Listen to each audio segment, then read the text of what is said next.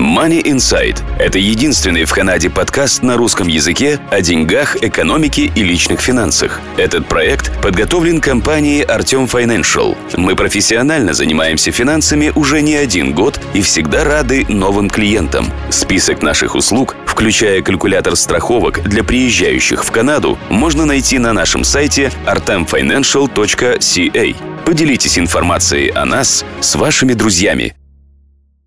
Давай тогда перейдем к грантам. Ты начал mm-hmm, говорить, какие да. вообще гранты, вообще что да, такое да, гранты?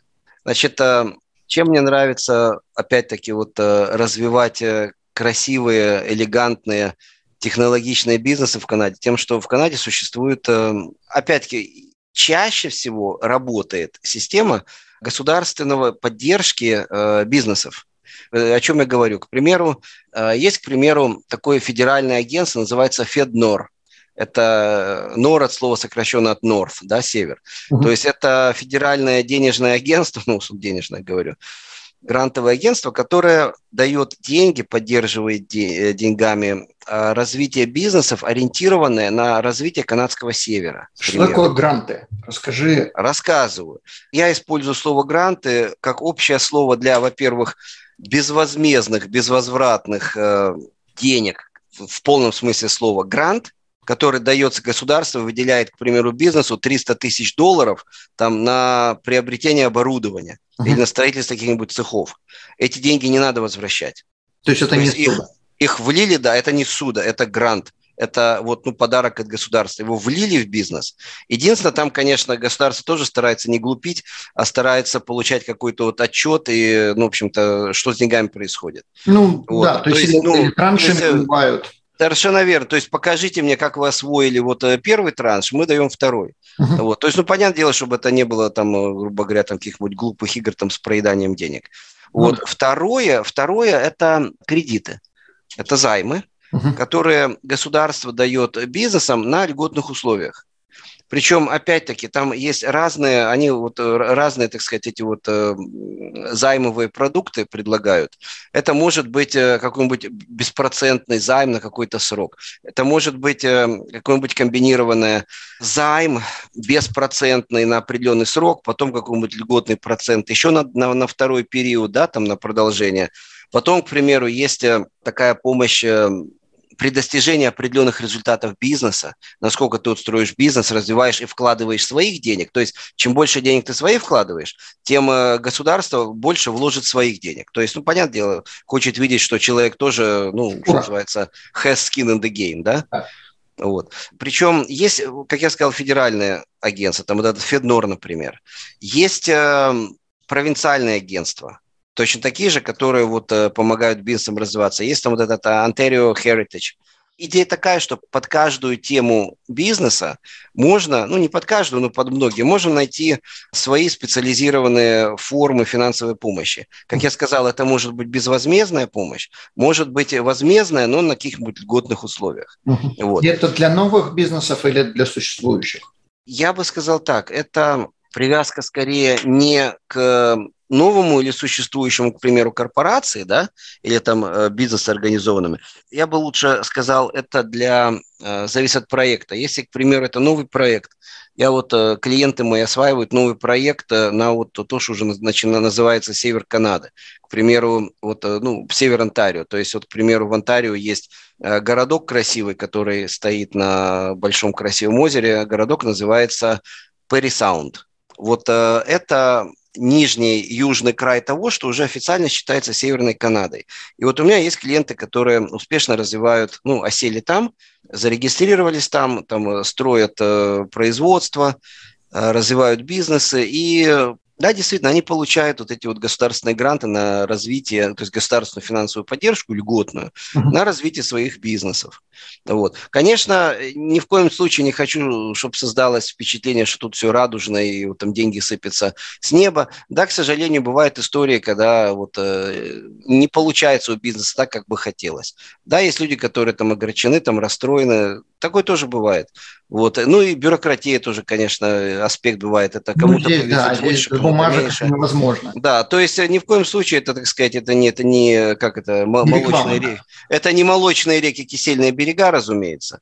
тут и поработать надо. Вот. Э, и тоже я хотел сказать, что как раз-таки тоже я не консультирую по этим грантам, я, я знаю, что они есть, я знаю, что они работают.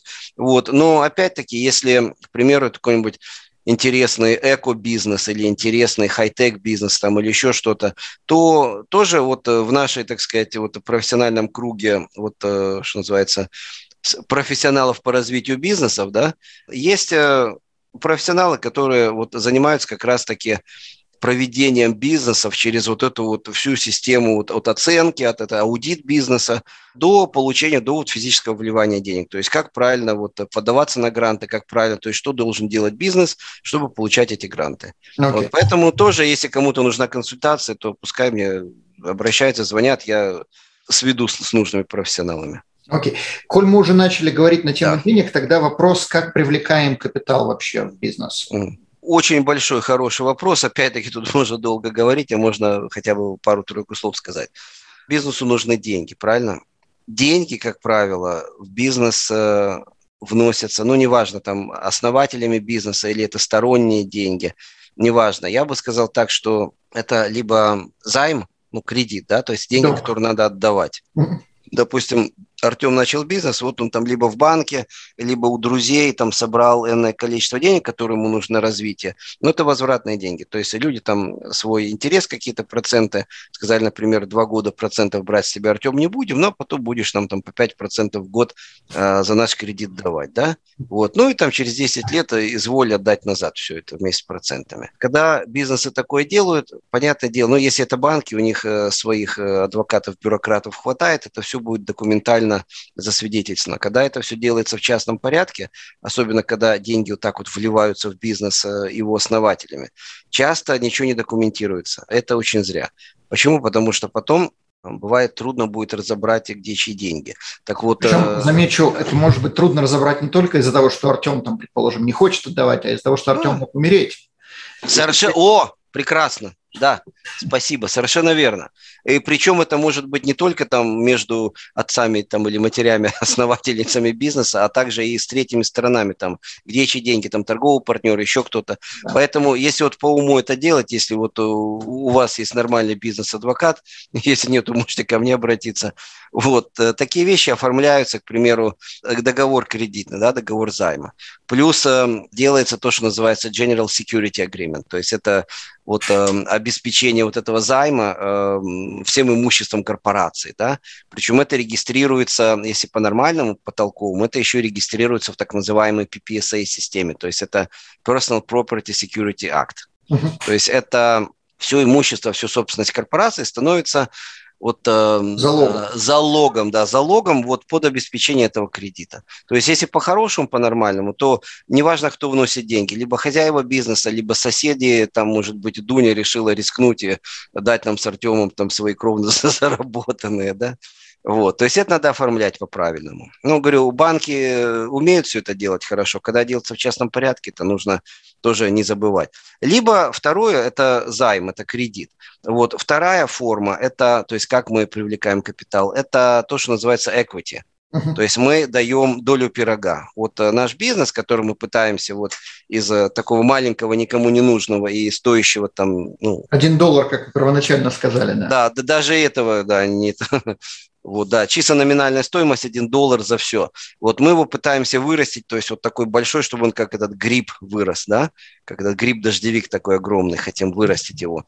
Вот, так вот, э, можно привлечь, например, деньги, дав акции, то есть долю в нашем вот этом вот пирожке, который мы хотим, чтобы он вырос. И чем различаются, допустим, инвестиция, ну, главное различие, чем отличается инвестиция вот такая кредитная от инвестиции в долю? Тем, что влив деньги в обмен на акцию, можно эти деньги потом никогда не увидеть. Ну, конечно, можно и займ никогда не увидеть, в общем-то.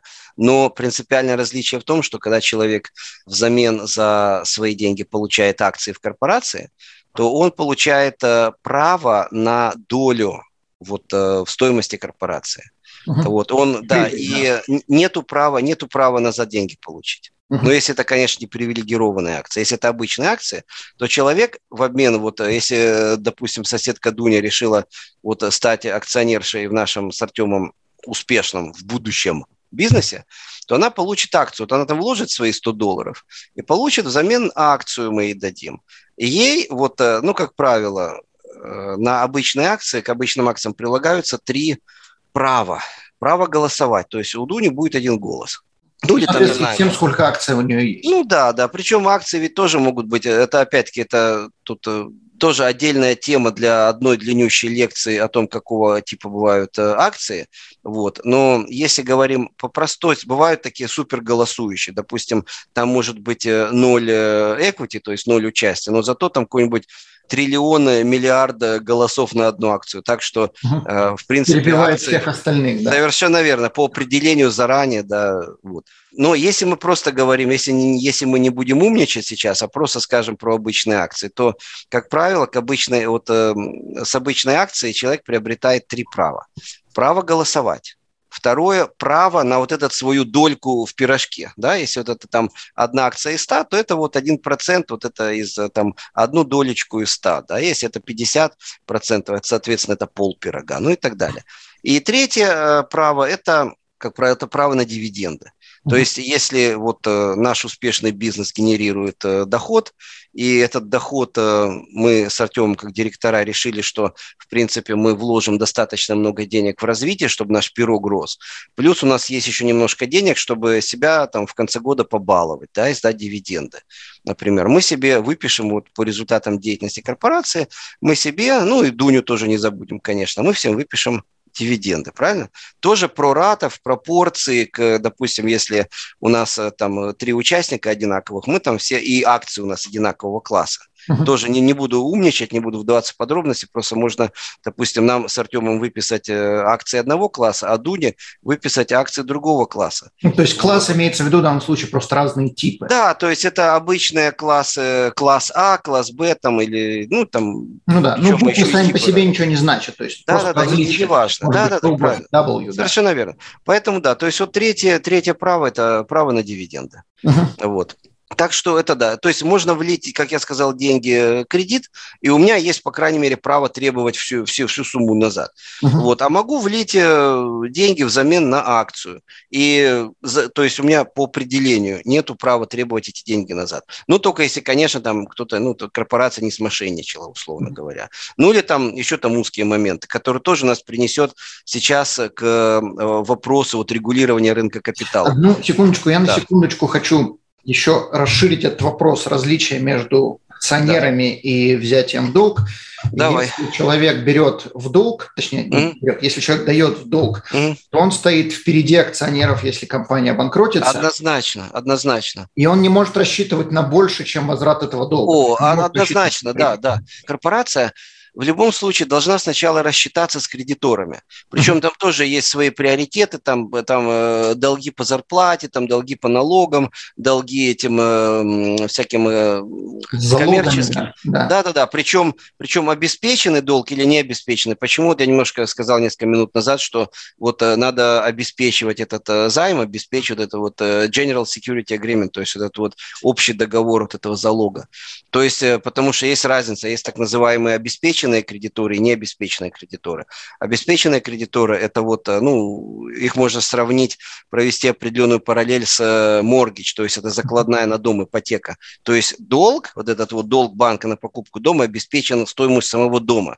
Если человек не хочет платить, у него дом заберут. Так вот, не совсем прямая аналогия, но похожая аналогия. То есть, если корпорация не хочет платить обеспеченному кредитору, то обеспеченный кредитор пойдет и будет как Буратино трясти корпорацию, то есть будет иметь право забрать все, что в этой корпорации есть. Конечно, если там хоть что-то есть, разумеется.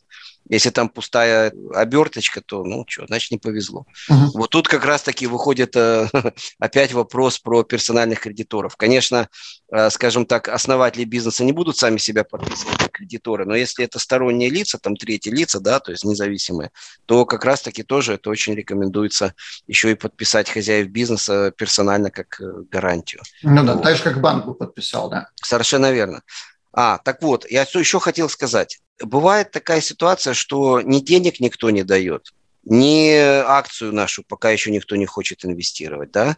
Что такое делать? Тут есть, я, я буквально на секунду затрону, есть такая очень элегантная, очень красивая форма финансирования бизнеса. Это, вот вы можете на гугле найти. Вот в Америке это распространено. Есть такой э, очень умный человек, его зовут Майк Мойер.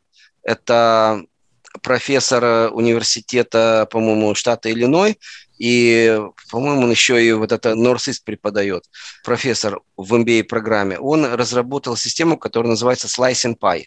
То есть это такое как бы жидкое участие людей, которые вкладывают в бизнес э, свои мозги, свое время, может быть, деньги, может быть, оборудование, может быть, связи, может быть, э, еще какие-то ресурсы, которые имеют ценность для развития бизнеса. Угу. И взамен они получают вот эту вот э, гибкую, вот эту плавающую, что ли, ну, долю в пироге, да? То есть они дают не деньги, там, ну, не, не в долг, не, не Связи в... могут дать там, да. Они дают, они дают все время. К примеру, допустим, мы вот решили, к примеру, с Артемом какой-нибудь изобрести очень умное там программное обеспечение, приложение какое-нибудь, да, там мобильное приложение. Вот мы сгенерировали идею, нам нужны толковые, яркие, умные программисты, талантливые, которые нам вот помогут воплотить нашу задумку. Но у нас нету денег, да, то есть у нас нету инвесторов, у нас нету кредитов, у нас ничего нету. Мы просто можем, опять-таки, придумать систему, то есть она, в принципе, придумана, просто ее воплотить о том, что люди, которые работают вот на, нашу, на наш стартап, они вот э, чем больше они вкладывают э, времени, нервов, э, души, там, денег и прочих ресурсов, тем они больше, так сказать, получают вот эту вот свою долю, она плавает. Вот. Но это уже такое, это, это очень красиво. Это, в принципе, можно сделать отдельную беседу, отдельный подкаст. Это будет корпорация? Да, это корпорация будет. Mm-hmm. Да, совершенно верно. И, в принципе, вот этот вот slicing pie, то есть это вот гибкая система, она будет расти и работать до тех пор, пока, в принципе, мы, ну, дай бог, э, разовьем бизнес, и, в принципе, он будет э, достаточно твердый и достаточно уже успешный, чтобы привлечь внимание каких-то уже нормальных, э, вот, обычных денежных инвесторов. И чтобы, чтобы тогда либо, это уже было разделено. Да, чтобы там как-то либо стратегически продаться, либо стратегически инвестировать и так далее. Okay. Да, так вот, я что хотел упомянуть по поводу привлечения денег, как нам финансироваться. Чтобы начинающий бизнес не сделал ошибку по поводу вот, э, нарушения законодательства, чтобы не, не накосячил в плане вот, регулирования рынка капиталов. Потому как э, есть такое понятие, как... Э, то есть нельзя предлагать, к примеру, вот ценные бумаги нельзя предлагать там э, то, что называется securities, да, неважно, там акции там или долговые обязательства, еще как-то. Нельзя, к примеру, просто вот, ну, если, конечно, вы не публично торгуемая на бирже компания, допустим, нельзя это предлагать публике. Uh-huh. Можно предлагать э, условно таким названием аккредитованным инвесторам, которые сами по себе умные, которые богатые, которые сами по себе могут э, себя защитить там, в рискованных финансах. Как меня это только в определенных провинциях. Насколько я знаю, в Альберте не обязательно быть аккредитованным инвестором, чтобы влезать в какие-то такие махинации. Да, я сейчас потратим три минуты, я сейчас расскажу. Кстати, в свое время, вот э, в мои более молодые годы практики в Канаде, мне э, довелось поработать э, в Антарийской комиссии по ценным бумагам. Угу. Ну, вот, причем как раз-таки вот э, а, в том департаменте, который занимается вот э, привлечением к суду и наказанием э, за правонарушения вот в сфере оборота капиталов. То есть, ну, по сути, это вот по-русски самое простое будет назвать это, это прокуратура по ценным бумагам. Вот. Да, я там даже, да, я там даже посадил одного э, инсайдера на 45 дней аж в тюрьму. Да, даже в газете прописали в свое время, там, что типа там комиссия по ценным бумагам показывает зубы. Ух, на 45 дней посадили. Правда, он ходил по выходным э, домой, там, там мыться, там вино попить у камина, понимаешь? Так вот, э, я к чему? К тому, что есть э, несколько категорий вот это называется exempt market, то есть вот исключение из этого общего правила, что либо из собственного кармана деньги доставай, да, либо иди, то есть на IPO, там торгуйся на бирже и там уж тогда собирай. Есть ты сейчас в данном случае, я подозреваю, говоришь именно про акционеров. То есть если я у кого-то хочу как бизнес взять деньги в долг, мне... Э, а не важно на самом деле. То есть тоже подпадает. То есть инвестиционный договор или вот ценная бумага, то, что по-английски называют securities, по-русски это говорит, там мы называем ценные бумаги. Это не обязательно акции. То есть определение такое, вот, э, вот, вот в праве ценных бумаг, да, вот это рынок оборота капиталов, любая ситуация, э, там на бумаге, не на бумаге, как угодно, любая ситуация, любой инвестиционный договор, когда люди, допустим, э, дают мне деньги, полагаясь на мой опыт и э, там управленческий опыт, и бизнес-опыт взамен на мое обещание, так сказать, э, дать им какой-то прирост на эти деньги, неважно, будь то equity, будь то там проценты, вот, э, это инвестиционный договор. Вот, и даже было, стоит заметить, потратить одну минуту, был очень интересно американ, это в Штатах было, дело, которое, собственно говоря, вот разъяснило, что такое securities и что такое инвестиционный договор. Кстати, вот, ну, Канада адаптировал, то есть Канада принял точно такой же подход. Дело было очень интересное. В Калифорнии жестоко наказали бизнесменов, ну, там, я не хочу их жуликами называть, потому что, в принципе, не было доказано, что они мошенники. Ну, просто доказали, что они нарушили, а вот как раз-таки в США, то есть их SEC, да, это Securities and Exchange Commission. Вот они как раз-таки, вот э, они наказывают не по-детски. У них, в принципе, те же самые полномочия, что и у уголовных прокуроров. Вот у нас, собственно говоря, были похожие, просто э, Канада не дошла до того уровня, чтобы все это применять, ну, на тот момент, по крайней мере. Так вот, э, в Калифорнии судили и успешно, успешно судили, наказали таких, так сказать, бизнес... Дельцов. Э, да, дель, да, дель, спасибо, да, дельцов. Что они делали? Они продавали долю в собственности эти апельсиновые сады. То есть, к примеру, вот э, мы с Артемом сейчас пойдем, пойдем на улицу, ну, а, нет, мы можем прямо вот, если мы, к примеру, прямо в нашем подкасте предлагали нашим слушателям инвестировать в апельсиновый сад. И мы говорим, что нет, нет, нет, все классно, это ваш сад, нам тут ничего не произойдет. Мы с Артемом Просто для вас будем там окучивать, там гусениц собирать, там опрыскивать эти апельсины, продавать их, да, то есть это ваша земля, это ваши деревья, все тут ваше. Нам тут ничего не надо. Мы просто что для вас делаем? Мы ну, просто, по сути... Занимаемся. Да, да, да, да, да, совершенно верно. Мы просто садоводы, которые вот будем э, выращивать апельсины для вас в вашем саду, на ваших деревьях, продавать их и, так сказать, э, вам давать от этого прибыль, ну, а себе там какую-то вот э, там эту управленческую мзду брать. Uh-huh. Так вот, Верховный суд э, Калифорнии как раз-таки признал, что, знаете что, ребята, это, конечно, очень хитро, очень красиво, но no smart guys. То есть, когда в любом случае, кому вы это продаете? Там э, тетке, которая сидит э, где-нибудь там в Бостоне и апельсины только на открытках видела? Понимаешь? Апельсиновые деревья, я имею в виду. А так-то она в магазине, конечно, покупает апельсины каждый день почти.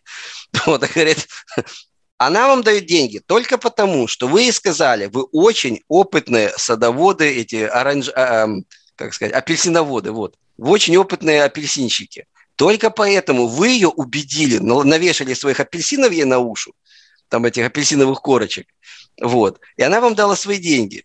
Так вот, э, это тоже инвестиционный договор. Тебе говорят, блин, такой, мы, мы продали сад. Мы продали кусок сада. Все. Какой инвестиционный договор? Суд сказал, не, ну, smart guys, ребята. Она вообще ни слухом, ни духом не знает, как э, вот э, делать апельсиновый этот бизнес, да, вот, так что... Вообще интересно, на самом деле, потому что, получается, ты кому-то продаешь кусок земли, угу. просто соглашаешься продав этот кусок земли, да. на нем работать и выращивать, неважно, червей выращивать и продавать. Да, да, да, и тем не менее суд говорит, нет, это все равно... Там, там конечно, там куча условностей, там очень много условностей, тут, тут, тут надо разбирать конкретно на фактах. Но а, основной подход вот в регулировании рынка капиталов – это no smart guys. Окей? Okay? No smart guys. Не пытайтесь перехитрить систему. Да, да. Не, не, переп, не переплюньте, не перехитрите. Да. Так вот, э, я к чему? К тому, что есть несколько категорий, в которых можно собирать деньги, но не попадая вот э, под, э, под угрозу, так сказать, того, что тебя жестоко вздуют на штраф. А я там, когда работал, там, ну, вплоть до лишения свободы. Ну, конечно, это за самое злостное преступление, но тем не менее. Так вот, есть категория аккредитованные инвесторы, есть категория, очень красивая категория private issuer, то есть это если в корпорации меньше 50 акционеров, и все эти акционеры – это, по сути, очень близкий круг э, основателей, семьи основателей бизнеса, там близкие друзья и так далее.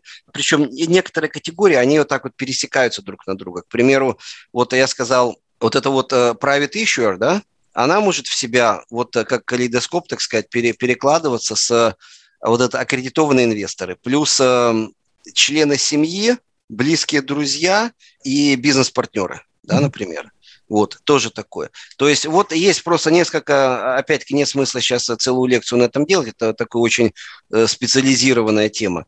Вот, но, то есть можно собирать, но в кругу людей, которые достаточно близкие к тебе, которые, в принципе, не general public, да, то есть это не, не это самое, не люди на троллейбусной остановке там и не вот э, наши сейчас э, люди, которые смотрят этот подкаст наш. То есть, например, у меня в группе кто-нибудь запостит, предположим, то есть это гипотетически, mm.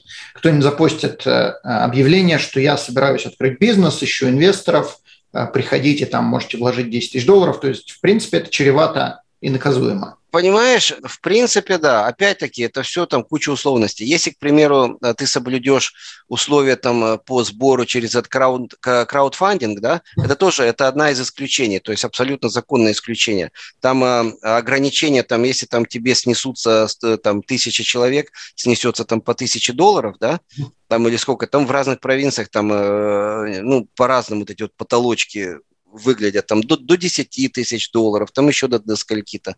Вот. Но суть одна, то есть если собираешь по чуть-чуть, ну и тоже там определенные условия выполняешь, вот, то можно и так, то есть можно много по чуть-чуть, да, как говорится, лучше 8 раз по разу, чем ни разу 8 раз. Вот, так. Потом есть еще, там несколько этих, э, вот этих исключений. Там есть э, offering memorandum, то есть это нужно там дать такой красивый там брошюру, вот э, людям, значит, предложить, сказать, вот это вот, ну, тоже там условия там... Но это аккредитовано, насколько я понимаю. Там, э, нет, есть э, сама по себе стоящая категория вот это исключение, называется Offering Memorandum Exemption. Uh-huh. Вот, но там опять, там потолок, насколько ты можешь каждого собрать и так далее. Вот я просто к чему? К тому, что бизнес, даже пускай с прекрасной идеей, нельзя, допустим, у меня было, опять-таки, я опущу все вот э, детали, подробности, у меня есть один прекрасный клиент, который э, ну, которому мне пришлось однажды сказать, то есть он э, где-то там на Фейсбуке, вот в своих там среди вот этот вот на своей этой ленте, да, там, ну, для друзей, поставил, что вот у меня тут есть э, прекрасная возможность, я начинаю тут крутой проект, по моим оценкам он будет давать примерно 20% возврат на вложенный капитал, mm-hmm. то есть э, примерно вот столько еще там последний шанс, кто там хочет, у меня, так сказать, примерно вот столько не хватает мне до начала этого проекта, то есть кто хочет, пожалуйста, значит, связывайтесь со мной, у вас есть прекрасная возможность поучаствовать там в крутом проекте, значит, там с э, баснословными, значит, не, он, в принципе, он, он очень, он э, это вот э, бизнес-гений, это бизнес-интерпренер-гений, но мне ему пришлось тут же звонить в 11 вечера и говорить, блин, немедленно убирай, прямо вот сейчас убирай. Uh-huh. Он говорит, да ты что, говорит, я говорю, давай, давай, давай, мгновенно убирай. Да, Понимаешь? Понимаешь, то есть, да, поэтому, а, опять-таки, я не хочу запугать, вот, хотя на самом деле немножко и хочу. Просто я хочу повернуть вот э, мозг каждого, кто смотрит и кто собирается, кто планирует собирать деньги на развитие бизнеса. Опять-таки, это нужно делать, э, все с умом делать. Аккуратно, ну, есть, Если человек, предположим, идет в банк, то есть никаких проблем нет, банк выдал суду, и все, спасибо, до свидания. Банка, да, то есть банк – это по определению контора, которая может сама по себе озабо... сама о себе позаботиться, то есть у них достаточно там и свой там риск-менеджмент людей и всех остальных, то есть uh-huh. это ради бога. Вот э, ставить где-нибудь на Фейсбуке, что ребята там ух-ух-ух, там последний шанс поучаствовать в нашем крутом проекте, там сносите денежку, там каждый там через э, 10 месяцев получит там 20% возврата, да? Ну, да. Вот, вот сначала поговорите с адвокатом, с бизнес-адвокатом, который вот знает как раз-таки особенность вот этого вот э, регулирования рынка капиталов, да. Вот. Ну, я, в общем-то, по этому пункту свою программу выполнил, я страха немножко нагнал, чтобы люди это запомнили. Теперь можем двигаться дальше. Вот знаешь, о чем хотел сказать? Тут мы говорили про акционеров очень долго, про участие во всяких там зафиксированный процент или этот плавающий. Вот э, необязательная вещь, но исключительно рекомендуемая – это акционерный договор. Uh-huh. То, что называется shareholders agreement. То есть никто его не требует, государство не требует, но я всем говорю, что да, вам, конечно, придется заплатить мне дополнительные деньги, вот, и это не то, что, ну, как бы я, конечно, и заработать тоже не против на вас, но я, я, я дико-дико вам рекомендую, особенно, когда в бизнесе получается так, что есть что делить.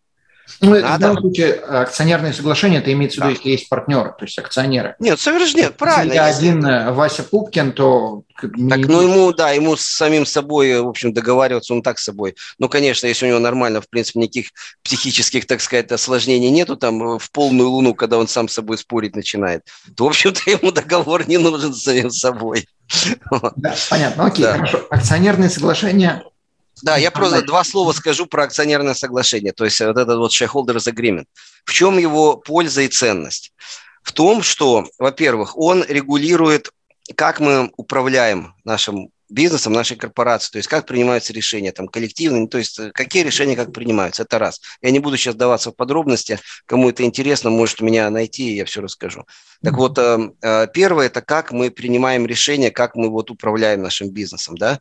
Второе – это как мы финансируем, к примеру, если это что я имею в виду, это если какие-нибудь особые условия, там кто должен, э, к примеру, два партнера. Один э, там яркий мозг, который разрабатывает там всякие бизнес-проекты, а другой это тихий участник, который все это финансирует. Да? Соответственно, надо зафиксировать, что все финансирует, э, так сказать, акционер Б. Или, например, что все обязаны пропорционально. Если нужно снестись, то мы снесемся все пропорционально нашим вот долям, правильно? Или, ну, или еще там неважно, там в каждом конкретном ситуации конкретный расклад будет. Но опять-таки тоже надо прописывать. И э, следующий, вот третий момент, э, супер важный, это условия или ограничения на передачу акций.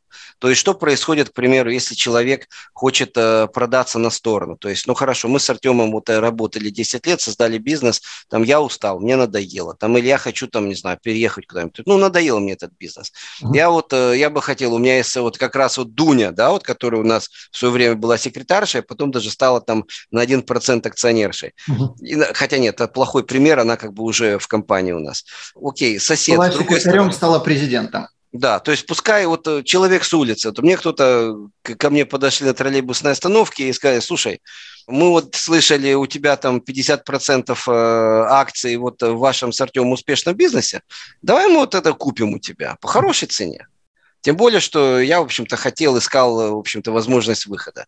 Вот. А Артему может это не понравиться, потому что если мы с ним сработали за 10 лет, мы как бы нормально вдвоем работаем он может не захотеть видеть э, там совершенно незнакомых людей э, в бизнесе, правильно? Поэтому он говорит, слушай, давай-ка мы в этом договоре пропишем, что если ты захочешь продаться на сторону, то ты для начала на тех же условиях предложишь мне, правильно, свой вот, э, сток, да? Потом бывают ситуации, а если, ну там уже тоже не хочу в детали впадать, бывает ситуации, хорошо, есть независимый покупатель хочет купить не, там, не только меня хочет выкупить, а хочет 100% купить. Да? Или, там, к примеру, у Артема 80%, у меня 20%. И Артем приходит и говорит, слушай, мне предложили тут классную цену за акцию, но хотят купить всю компанию. А у меня сегодня плохое настроение. Говорю, слушай, а пошли вы со своим этим покупателем? Я вот как сидел на своих 20%, а так я хочу сидеть. А Артем говорит, знаешь что? Говорит, у нас вот в договоре прописано, что если вот большинство хочет продаться, то мы заставим принудительно, и меньшинство продаться на тех же условиях, да? Uh-huh. Вот. Или, или наоборот, э, нет обязательства, но есть мое право. Я для себя вот э, выцеганил такое право, как 20% этот миноритарный акционер. Слушай, Артем, если ты вдруг на каком-то этапе найдешь вот э, очень вкусный способ выйти, продаться стратегический бизнес, да, то я хочу ну, если, конечно, захочу, чтобы меня тоже выкупили на тех же условиях. Потому что, как бы, с тобой мы друзья, мы с тобой хорошо работаем, я тебя знаю, мы доверяем друг другу. А если, допустим, ты свои 80% продашь кому-то вообще, кого я не знаю, ну, не знаю, может, он душить меня будет. Ну, мало, не хочу, не хочу оставаться. То есть ты продаешься, как ты этот э, мажоритарный, да, как бы 80%.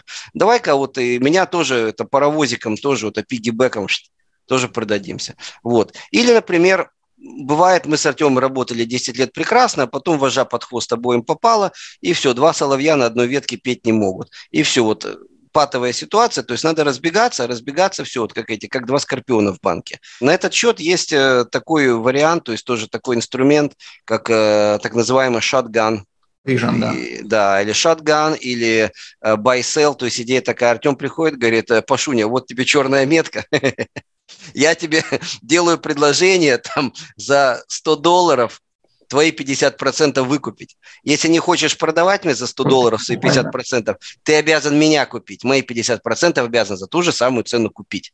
Вот. И третий вариант в качестве ответа, то есть э, не хочу, в качестве ответа не воспринимается. И вот мне 30 дней, я сижу и лихорадочно думаю, что мне лучше, э, продаться Артему за 100 долларов или э, свои акции, или наоборот, его акции за 100 долларов выкупить. Вот. Это очень элегантный инструмент разрешения таких патовых ситуаций. Почему? Потому что ну, заведомо низкую цену не станешь предлагать, правильно? Потому что я подумал, слушай, за такие деньги, в общем-то, я тебя куплю с удовольствием. Да. Не надо мне так, да. То есть это вот такие варианты. Потом есть класс ситуаций, когда то, что называется обязательная продажа. К примеру, ну, а, все мы хотим жить долго, счастливо и бесконечно, да, на самом деле, но мы не вечны.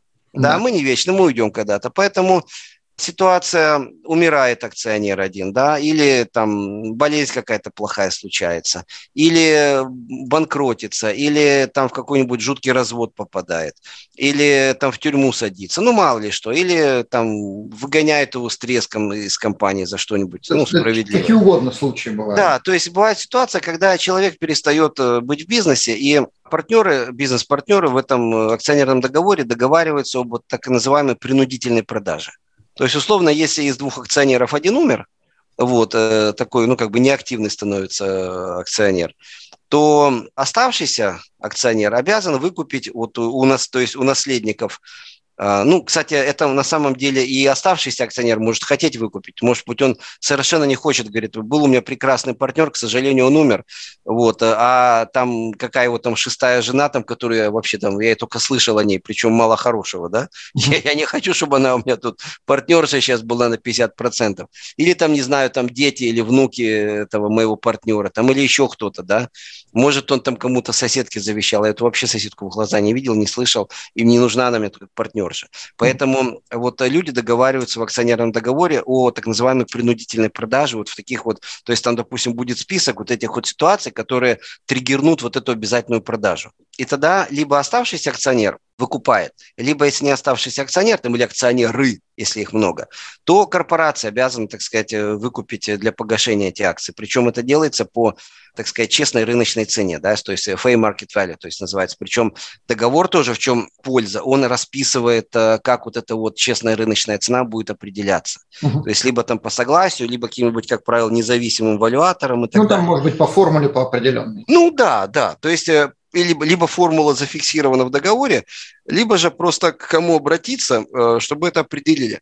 Так вот, Тут я еще хотел сказать, ну, я про страхование скажу отдельно, я просто хотел специально сказать, в, вот рассказывая про вот этот вот выкуп, принудительный выкуп в э, акционерном договоре. Представьте ситуацию, хороший, красивый, успешный бизнес. Деньги в нем есть, ну, бизнесмены, так сказать, деньги стараются все вкладывать в развитие бизнеса, там, в машины, там, в механизмы и, там, и прочее. И вот не стало одного акционера, и по договору и надо э, его долю выкупить оставшимся акционерам. И получается ситуация. Выкупить мы оставшиеся акционеры, допустим, у нас э, с Артемом был третий акционер, хороший мужик, но вот э, никто не вечен под луной, его не стало. И мы по договору обязаны вот у наследников вот нашего этого партнера, которого не стало, обязаны выкупить его долю. С ценой мы договорились, мы как бы никто не спорит, мы определили цену, сколько стоит бизнес, э, вычленили, так сказать, ровно одну третью от пирога, мы должны, допустим, бизнес стоит э, условно там 3 миллиона, пускай сейчас, вот одна треть стоит миллион, то есть нам с Артемом как-то надо вот э, раскошелиться на миллион, чтобы выкупить вот долю от нашего партнера.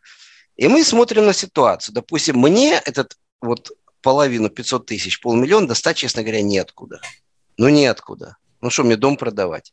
Артему тоже неоткуда эти 500 тысяч достать. В корпорации, ну что нам, продавать наши бульдозеры или что, или сказать, слушай, там эти наследники, там семья, там э, вдова, дети, слушай, ну не знаю, там возьмите бульдозерами, да, там, не знаю, возьмите столами со стульями на эти, на 500 тысяч, давайте наскребем, ну что вам давать? Нет у нас денег. Что нам продавать бизнес, чтобы, так сказать, дать вам треть? Чтобы выкупить бизнес. Ну да, то есть нам что, продавать за 3 миллиона бизнес, чтобы отдать вам 1 миллион? Как нам быть? Вот, нету денег. Да, он стоит 3 миллиона, он приносит доход, но нету денег, вот живых денег, то есть вот наличных, нету. Вот, и здесь выходит на сцену такая вот э, прекрасный, такой прекрасный инструмент, такая прекрасная вещь, как, э, ну, иногда называют э, корпоративное страхование жизни. То есть корпорация, это тоже обычно прописывается в акционерном договоре о том, что вот корпорация платит на нас, на каждого троих, платит наше вот страхование жизни там и всяких этих критических болезней. И вот э, для чего это делается? Тоже прописывается в договоре. Вот когда не стало нашего третьего товарища, то, собственно говоря, корпорация получает, э, и жизнь наша застрахована на миллион каждого.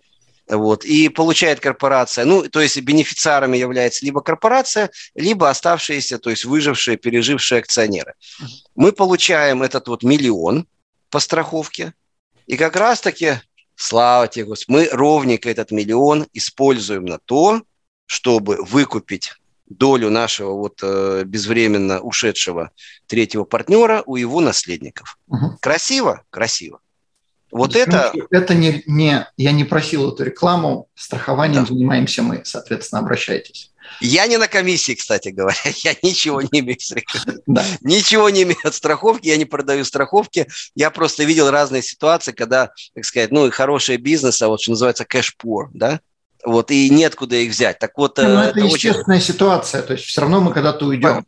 Понимаешь, вот, э, кстати, это в более широком смысле, опять, э, я ни в коем случае ни, ни на комиссии не имею никакой, так сказать, э, шкурной заинтересованности в продаже страховок, особенно там в life insurance, но эта ситуация, вот то, что я сказал вот с этим выкупом доли, она в более широком смысле, помимо корпоративной жизни, помимо бизнеса, выглядит следующим образом. То есть в чем прелесть вот этого вот страхования жизни, да, там и критических болезней. Представьте, что жила-была бабушка, и у этой бабушки была внучка. И у бабушки был, к примеру, коттедж. Ну, там у нее, пускай, дом был, и коттедж был, и так далее. И бабушки не стало. И внучка, по завещанию, внучка наследница за бабушкой получает дом и коттедж. Дом является бабушкиной вот этой э, главной резиденцией, да. Я просто что хотел сказать, когда человек умирает, опять-таки бухгалтеры вам это лучше расскажут, но когда человек умирает, с точки зрения налогового законодательства, то есть налоговая норма такова, что считается, что вот за миллисекунду до смерти человек продал все свое имущество. И вот на момент смерти составляется, вот как мы сдаем раз в год, вот наши эти income tax return, да, то делается так называемый death tax return. То есть, э, если бабушка, допустим, купила дом свой 50 лет назад, вот, а сегодня умерла, то считается, что она продала этот дом в момент смерти.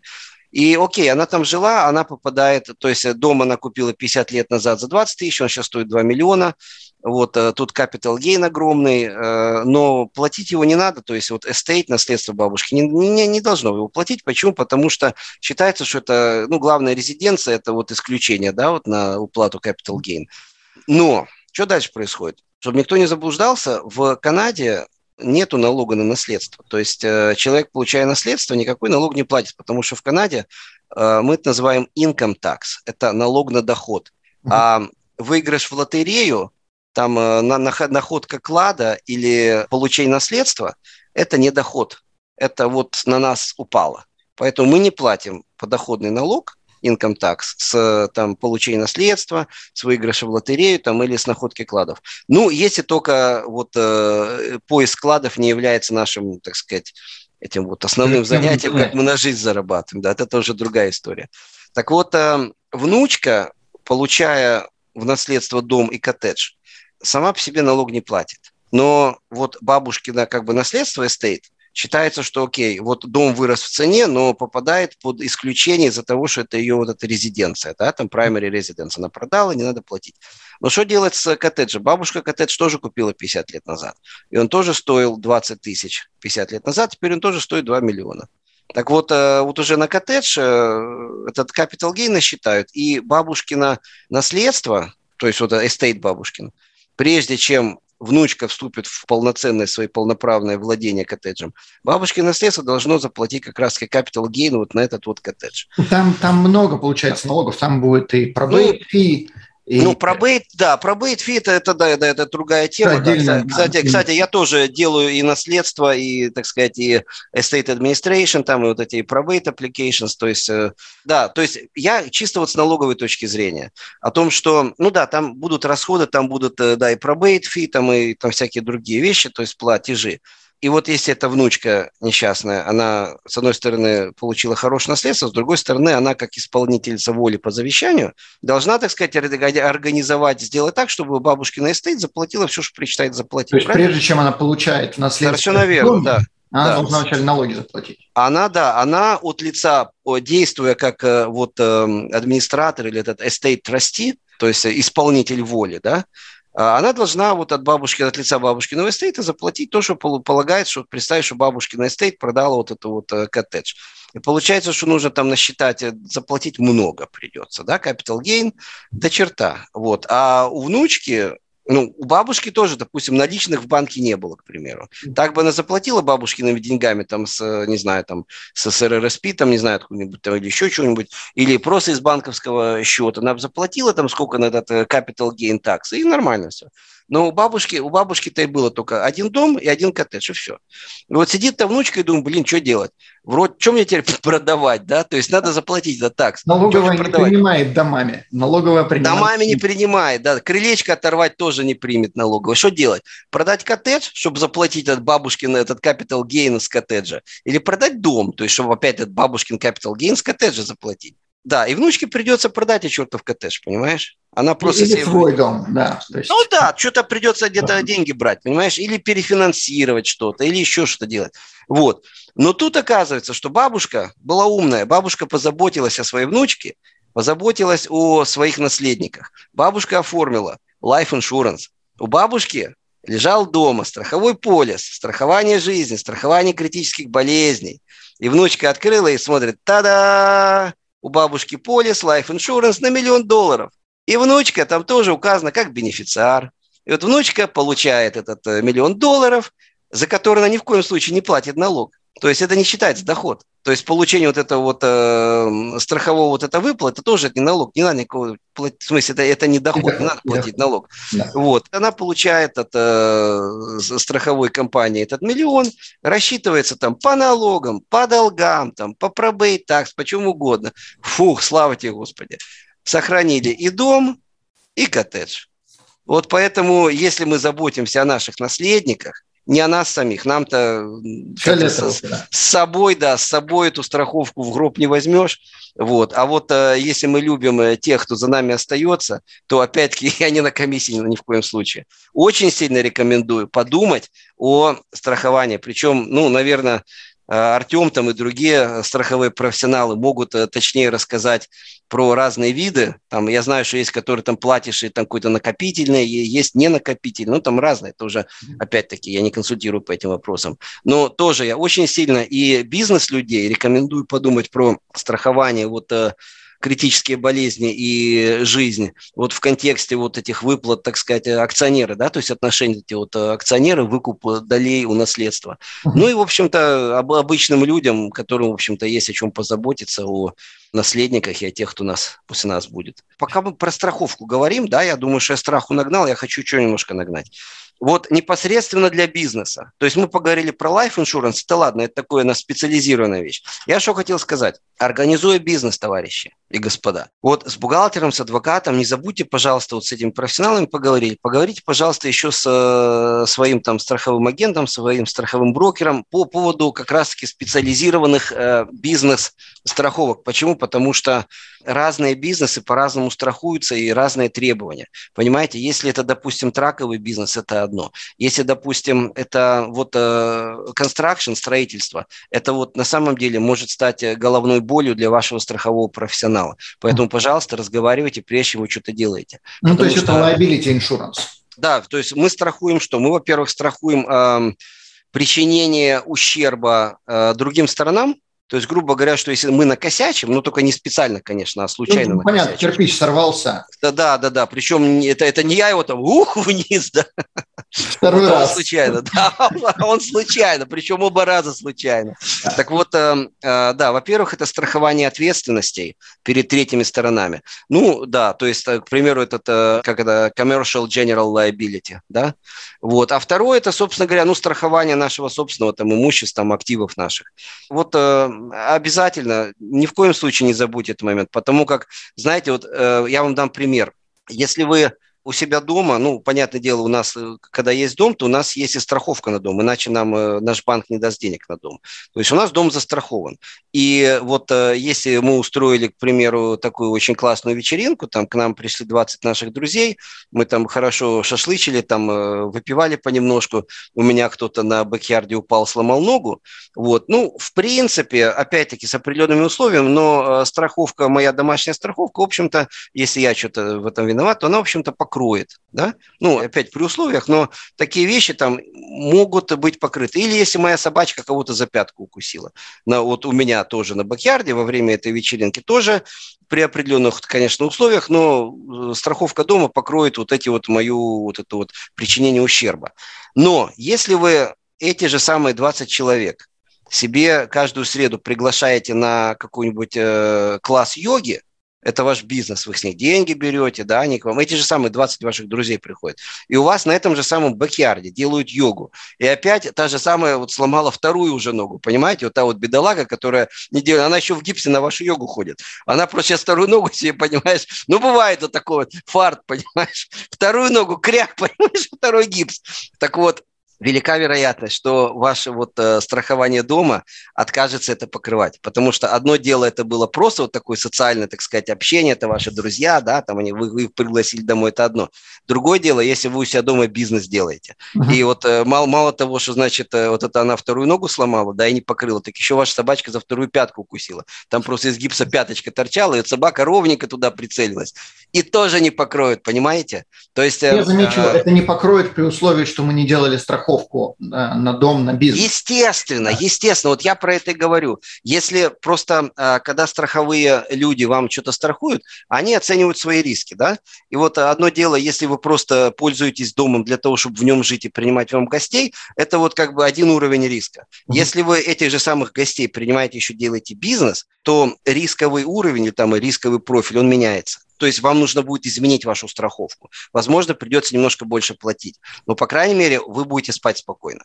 Но вот. это то же самое относится и к машинам, если человек возит там знакомого на машине. Совершенно, одно, да, а да, да, совершенно курсом. верно. Совершенно верно. Одно дело, если я, допустим, э, просто езжу там э, вот э, на моей машине, как вот пользуюсь ей для своей цели, а другое дело, если я еще там по выходным, там, не знаю, там пиццу развожу там или Uber подрабатываю, то опять-таки это меняет э, риски, это меняет вот рисковый профиль вот меня для моей страховки. Так вот, к примеру, если вы там, не знаю, условно там эти э, фейерверки дома делаете в подвале у себя, и у вас там э, бахнет, да, то есть там э, один раз, то опять-таки вот прежде чем делать фейерверки дома, вам нужно поговорить со своим страховым профессионалом, чтобы вам как-то вот э, отразиться, надо что-то менять в вашей домашней страховке или не надо.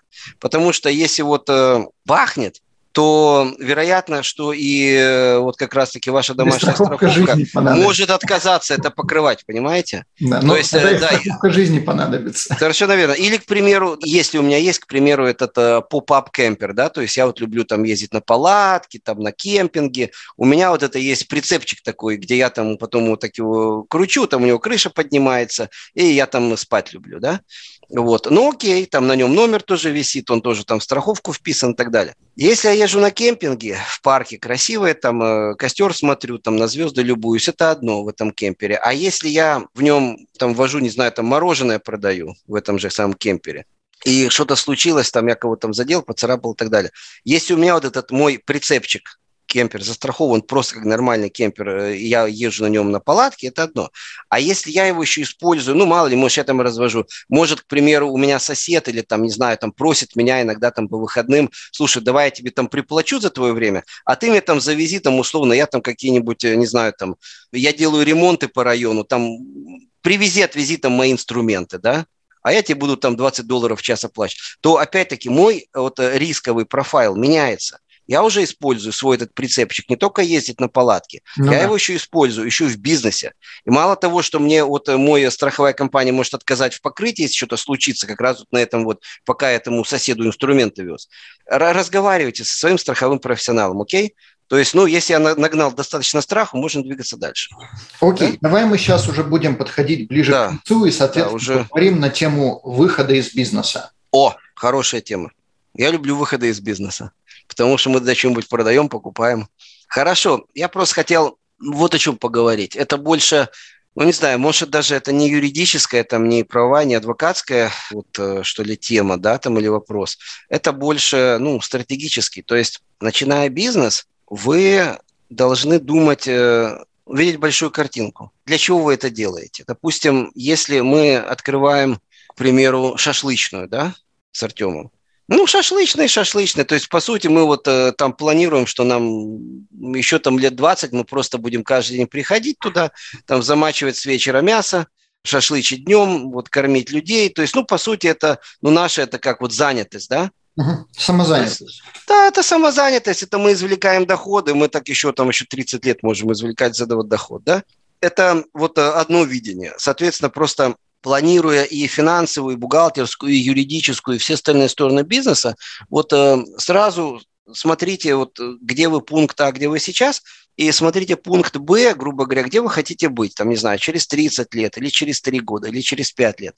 Потому что, как я сказал, если мы покупаем вот эту вот шашлычную, это просто, ну, мы себе, по сути, занятость, ну, покупаем, да, ну, или организуем, мало ли. Если же мы другое видение, мы хотим очень интенсивно развить в течение там условно с Артемом решили, мы вот, э, к примеру, моем машины. У нас есть какая-нибудь... Можно тот же самый шашлычный бизнес просто развить. О, точно, Точно, смотри, например, пять лет мы просто решили, что мы откроем не одну шашлычную, там приходить каждый день там и жарить шашлык, там нас весь район будет знать, а мы решили, смотри, мы одну шашлычную ставим тут, одну тут, одну тут, сначала там по, скажем так, э, в нашем городе, потом в соседнем городе, потом в третьем. И наше видение, конечно, мы тоже можем это делать для того, чтобы работать в этом бизнесе 30 лет, потом наши дети будут работать, наши семьи. Ну, то есть, по сути, такой вот э, просто, ну, такой роль ровно текущий э, доход, да? А может быть, у нас видение в том, что мы хотим очень быстро, очень агрессивно, там за пять лет выстроить франчайзинговую цепь Система, шашлычных, да. да. И точно так же элегантно, красиво через пять лет э, стратегически продаться какому-то стратегическому покупателю, да? Burger King. Совершенно верно, да. Бургер-шашлык, например, будет называться, или шашлык-кинг будет называться. Вот, будет у нас шашлык-кинг. Так вот, э, тоже от этого зависит, э, в принципе, как мы будем структуру организовывать. То есть это и налоговое планирование, это и финансовое планирование, это и юридическое планирование. То есть вот все вот эти аспекты, да. А через пять лет мы очень классно, там, оглушительно красиво продались через пять лет, то есть продали нашу франчайзу, полгодика подыхали где-нибудь там, не знаю, на Карибах решили, ну ладно, давай теперь, Артем, э, как, замутим какой-нибудь новый красивый проект, да, еще на пять лет. Вот, то есть это второе. Там, смотря, опять-таки, если это общий пи, там одни стратегии. Если это какой-нибудь сервис-бизнес или если какое-нибудь там приложение, или если какой-нибудь там фарма, там, или, ну, мало ли что, смотря, смотря какая, какая-то индустрия, то есть это может быть разные стратегии выходов, а может быть это не выход, может это какая-нибудь гибридная ситуация, когда допустим, мы развиваем какое-нибудь красивое приложение, да, и мы там через три года, когда оно там заработает, вот, мы просто, э, ну, не полностью выкупимся из этого бизнеса и на Карибы поедем, а, допустим, э, найдем стратегического инвестора, да, к примеру, какого-то очень большого игрока в этой индустрии, который, по сути, выкупит там, к примеру, нашу долю или большую долю, а мы останемся э, в какой-то роли все равно в этом бизнесе, но как бы мы получается, откэшили вот наш вот этот вот э, там кровью, потом, так сказать, э, разработанный бизнес в три, в три года, который мы вложились. Вот. Ну, по сути, остались и работать, потому что, в общем-то, и мы парни нормальные, и бизнесу очень классно помогаем. Поэтому мы стратегически продались, но, так сказать, часть получили наличные, а часть получили, так сказать, с нами рассчитались акциями вот этого нашего стратегического покупателя, да. И мы как бы остались в бизнесе тоже. А может быть, там четвертый будет какой-нибудь, мы развили огромный бизнес, да, и пошли на IPO, то есть э, стали публичной компанией. Да, совершенно верно. То есть, опять для чего это делается? Ну, не, не конечно, не, не для красоты как таковой, а, допустим, это делается для того, чтобы получить доступ к вот э, большому мешку публичных денег и для того, чтобы развивать наш бизнес еще дальше. Такие стратегии, вы просто, начиная бизнес, попытайтесь, э, ну, хотя бы, если там не совсем до каждой детали, до винтика, то хотя бы иметь какое-то большое видение, где вы хотите быть там через 3 года, 5 лет, 10 ну, лет. для этого надо да. как бы, желательно писать ну, какой-то бизнес-план, О, обязательно там детально. Совершенно верно. По крайней мере, да, да, да, да, да, что, мы, что мы хотим, какие нам. Да, да, да, совершенно э, верно. Зарабатывать деньги, угу. продаем мы, не продаем. Да. Окей. Павел, я думаю, что на этом нам надо заканчивать. Да, я да. думаю, да, мы, да, мы, правда, так сказать, не проговорили все, что хотели, но с большего поговорили, ну, наверное, большую на... часть, да. Большую наиболее часть, важные вещи мы проговорили. Да, я думаю, что к тебе придут большое да. количество клиентов, тем более тех, кто хочет открыть бизнес в Канаде, поскольку это несложно, как мы выяснили, вопрос денег и вопрос налогов, но ну, открыть можно. Ну, Отлично. Да. Большое спасибо. Мы поместим информацию, как с тобой связаться под этим подкастом. Да. И, ну, соответственно, да. Да. последний вопрос к тебе, если ты хочешь какие-то советы дать, что-то там еще сказать в окончании беседы. Совет, совет я скажу такое. То, чего не знаете, обращайтесь к профессионалам. Ну, это да. Если нужно, нужно строить э, вот э, структуру хорошую, умную со стороны налогов, обращайтесь к бухгалтерам толковым. Как застраховать свои риски, обращайтесь к толковым страховым специалистам. Как э, юридическую сторону проработать, защитить себя, да, продумать, обращайтесь к толковому адвокату. Ну и также со всеми, то есть э, идея такая, что, что можно делать сами, делайте сами, где нужна профессиональная помощь. Вовремя поймите, что вам нужна профессиональная помощь для вашего бизнеса, чтобы он успешно рос. Но это будет намного дороже, да. если вы будете делать это сами, потратите кучу времени. Знаете, вот, да, закончим на шутке. Кстати, вот была такая вот э, очень адвокатская шутка о том, что прайс-лист адвоката. Я делаю все сам. 500 долларов. Я делаю, вы смотрите. 1000 долларов. Я делаю, вы советуете. 2000 долларов. Вы делаете, я советую. 5 тысяч долларов. Вы делаете все сами, я поправляю 10 тысяч долларов. То есть идея такая, да, вот обращайтесь к профессионалам. Да, намного дешевле будет, конечно. Не, ну это сто процентов. Да, и, и пускай, да, и пожелаю, пускай все ваши бизнес-начинания, они растут, цветут, э, радуют вас и становятся большими, огромными, оглушительно успешными бизнесами. Ну, бизнес – это одна из, наверное, самых лучших инвестиций, которая может быть. К тому же, ну, когда наверное, мы сами да. контролируем результат, доход, ну, конечно, да. риски. И в отличие, когда мы вкладываем деньги в кого-то другого, там кто-то будет контролировать, мы можем что-то ну, заработать. Ну, да. Здесь мы можем сами и контролировать, и заработать. Это точно. Это точно. Артем. Окей, огромное спасибо за... А, еще, еще что хотел сказать. Если даже у вас просто возникли какие-то там маленькие вопросы на пятиминутный разговор, хочется поговорить, что называется, в мозгах адвокатских, пожалуйста, находите меня. Всегда рад познакомиться с новыми людьми. Классно. Не думайте, всегда что за пять минут с вас деньги возьмут. Я не жадный. Звоните, спрашивайте. Не, ну правильно, это правильно. Отлично. Большое спасибо и до следующих встреч. Да, Артем, тебе спасибо. Да, и спасибо всем, кто нас слушал и смотрел. Данный подкаст сделан лишь для вашей информации. Компании, инвестиции, страховые продукты и другие материалы, упомянутые в подкасте, упомянуты лишь для ознакомления и не являются рекомендацией к действию. Так как мы не знаем вашей конкретной ситуации, то мы не можем нести ответственность за ваши действия после прослушивания подкаста. Пожалуйста, обращайтесь к специалистам, если вы не уверены, как поступить. Спасибо, что слушаете нас и не забывайте задавать вопросы.